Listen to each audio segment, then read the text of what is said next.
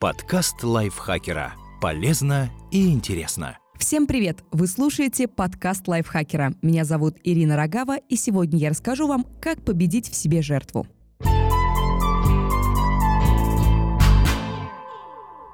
Вы начинаете раздражаться прямо с утра. Пробки на дорогах, идиоты не умеют ездить, большая очередь в магазине и так далее. Все это обстоятельства, которые не зависят от вас, и они портят вам настроение и задают тон на весь оставшийся день. Да, такие ситуации находятся вне вашего контроля, но как насчет ваших эмоций по поводу этих ситуаций? Эмоции обуславливают вашу реакцию на все, что происходит в жизни, и их очень трудно контролировать. Трудно, но возможно возможно. Любая реакция на людей или ситуации, вне зависимости от того, происходит она автоматически в результате привычки или исходит от осознанных мыслей, это наш выбор. Мы выбираем взять ответственность за свои поступки на себя или винить кого-то другого. Мы вправе выбирать, кто контролирует нашу жизнь. Вы делаете день или день делает вас. Как и почему мы любим разыгрывать из себя жертву? Психология жертвы строится на уверенности в том, что мы не несем ответственности за наши действия и жизненные обстоятельства. Сегодня, благодаря интернету и социальным медиа, привычка обвинять, критиковать и не принимать жизненные обстоятельства становится обычной частью ежедневного общения. Современные люди становятся все более чувствительны вне зависимости от возраста. Обидчивость и уязвимость замечаются и на рабочих местах, и в учебных заведениях, школах и университетах. Как отметили социологи Брэдли Кэмпбелл и Джейсон Мэннинг в своем исследовании, нас учат реагировать на малейшую обиду. Вместо того, чтобы решать проблемы своими силами, мы жалуемся другим людям, чтобы они подтвердили наш статус жертвы и начинаем зависеть от них в этом плане. Все это рождает чувство беспомощности. Мы погружаемся в бессилие, виним других, говорим об обстоятельствах и жалеем себя. Если бы только случилось, все было бы лучше почему я не она? И так далее. В своей книге The Power of Ted Тед Эмерланд называет психологию жертвы страшным трагическим треугольником. Модель этого треугольника разработал доктор Стивен Карпман еще в 1960 году, но она актуальна и по сей день. Треугольник состоит из трех вершин. Жертвы – бедный я, бессильный, безнадежный, застрявший в проблемах. Спасителя, бедный, давай помогу, облегчает страдания, утешает, и жертва зависит от него.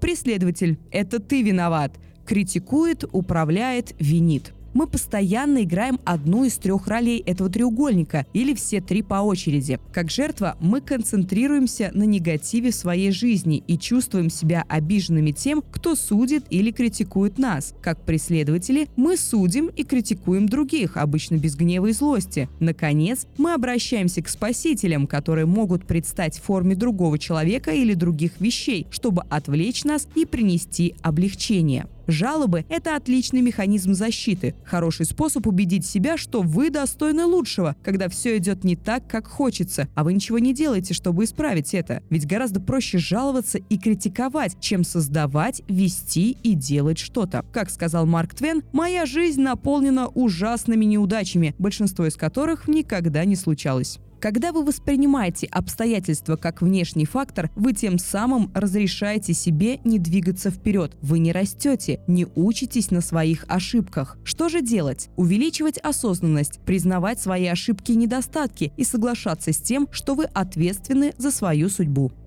Как победить в себе жертву и принять ответственность?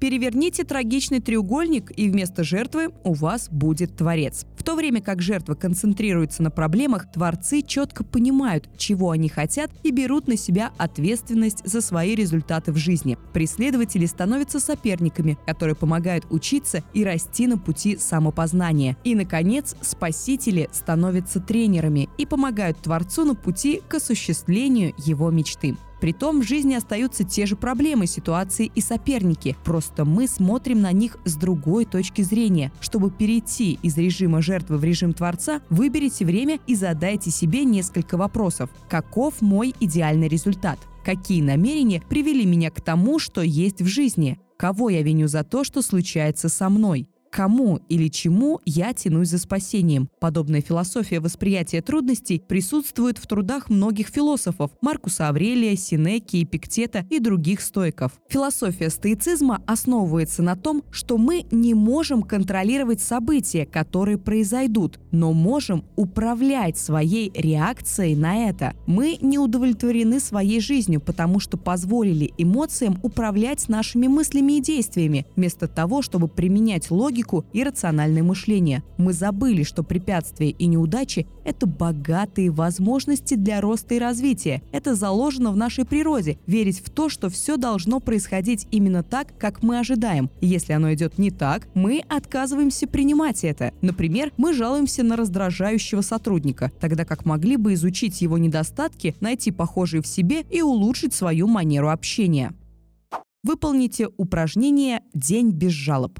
Во время этого упражнения вам нельзя жаловаться, сплетничать, осуждать и выражать недовольство. Попробуйте. Скорее всего, у вас не получится продержаться без жалоб даже полдня. Хорошо, это поможет не высказывать негатив, жалобы и сплетни, но поможет ли это изменить сам образ мышления? поможет. Мы думаем словами, поэтому на то, что мы говорим, напрямую влияют слова, которые мы прокручиваем в голове. Поэтому аффирмации тоже весьма эффективны. Повторяя позитивные мантры, мы влияем на то, как наш мозг фильтрует и интерпретирует поступающую извне информацию. Одно исследование показало, что аффирмации снижают стресс, улучшают способность к решению проблем и принятию решений. Когда вы устраиваете себе день без жалоб, вы следите за тем, что и как говорите другим людям, учитесь выбирать слова более тщательно, избегать негатива и концентрироваться на решениях и позитивном ответе. Можете практиковать это упражнение весь день или применять его только в особых обстоятельствах, например, в сложных жизненных ситуациях или когда вас что-то сильно раздражает. Так вы научитесь оставаться спокойным и позитивным и ориентироваться на поиск решения в стрессовых ситуациях. Мы не можем избежать трудностей и не стоит ограждать от них себя или своих детей. Мы должны встречать препятствия лицом к лицу, потому что именно за счет опыта, постоянных вопросов и ответов мы растем и преуспеваем. В следующий раз, когда вы столкнетесь с трудной и раздражающей окружающей ситуации, подумайте, что для вас важнее – гнев